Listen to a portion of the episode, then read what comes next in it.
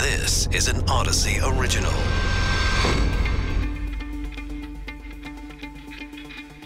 This is the War in Ukraine Daily. I'm Mike Simpson from the KNX Audacy Studios in Los Angeles. As Russia's campaign in eastern Ukraine grinds on, the UK is the latest country to commit to sending heavier weapons to the Ukrainian side. After the Biden administration announced it's sending multiple rocket launcher systems, the UK said it's sending similar missile launchers capable of matching the Russian artillery barrages that now rain down on Ukrainian cities in the Donbass. This has clearly caught the attention of Vladimir Putin, the Russian leader warning the US and Britain not to send longer range rockets to Ukraine. He says that'll lead to Russia launching more bombing attacks. Of course, all of Ukraine already living under the threats of attacks. Just this weekend, several missiles slammed into targets in Kiev, the first time the capital has been bombed in at least a month. Will Western countries be intimidated by the posturing, or at this point, in a war that's dragged on for nearly four months, is there not much fear of Russian retaliation? Kenneth Ledford is the Central and Eastern European Experts Chair of the Department of History at Case Western Reserve University in Ohio.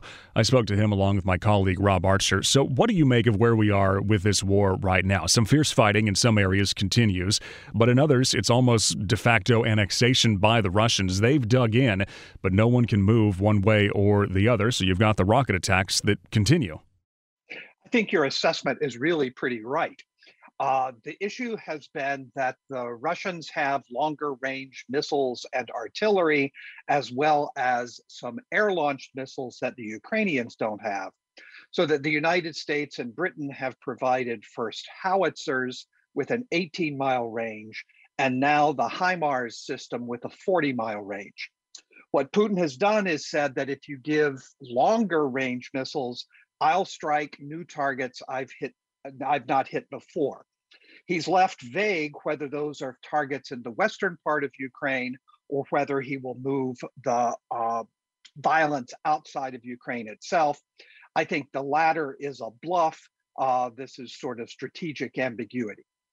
Yeah, I was going to say if he wants to widen this beyond Ukraine, I, I, don't think he's got any room to maneuver there. Only because, as we were expecting when this all started, is that Ukraine was going to hold out for a week or so and then fall, but that did not happen. And every time we expected this vaunted, great, powerful Russian military to uh, win all these battles, and it, it just did not seem to work. It was like there was no there there by the time Russia's military went in. So they've got these long range uh, missiles and everything. So why?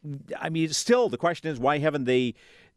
They used all the power they supposedly have to finish the job in Ukraine that they want to do, and uh, Ukraine is just really kind of showing them up on the world stage.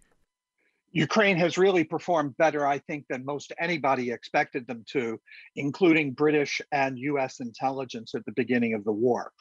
I think they were underestimated on at least three grounds.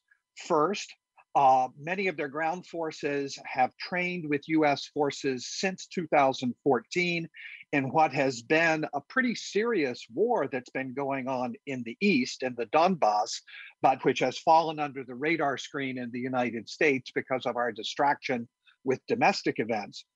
Second, uh, the uh, quick provision of uh, particularly Stinger uh, uh, missiles, have made it really difficult for Soviet, uh, for Soviet, for Russian flyers uh, to penetrate deeply into Ukraine, so that they're sending long-range missiles from a standoff position uh, in the airspace of Belarus or Russia itself.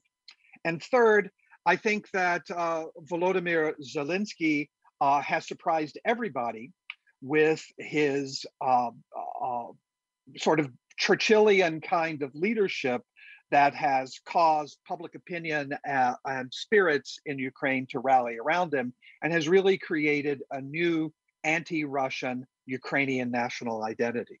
In terms of losses on the Russian side, do you think that's gotten back to the population there at some point? I mean, parents are going to wonder where their sons are and realize that the numbers they aren't adding up.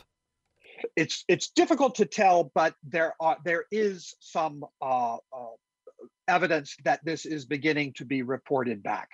Uh, Putin, particularly, is looking for new recruits and is increasing the conscription calls. And that sends a message throughout society and all the rest of Russia uh, that things aren't going well. Um, but that, you know, Russia still has a substantially larger population than Ukraine. So that does this mean that this could be trench-like warfare for a long period of time. Uh, in the United States, after the two wars in Iraq, both of which went uh, astoundingly quickly in the initial stages, we've been sort of spoiled. Uh, but this one is much more like earlier wars in the 20th century. Kenneth Ledford, Central and Eastern Europe expert and chair of Department of History at Case Western. This is an Audacy original. You can find us and others on the Audacy app, Apple Podcasts, Google Podcasts, and on Stitcher.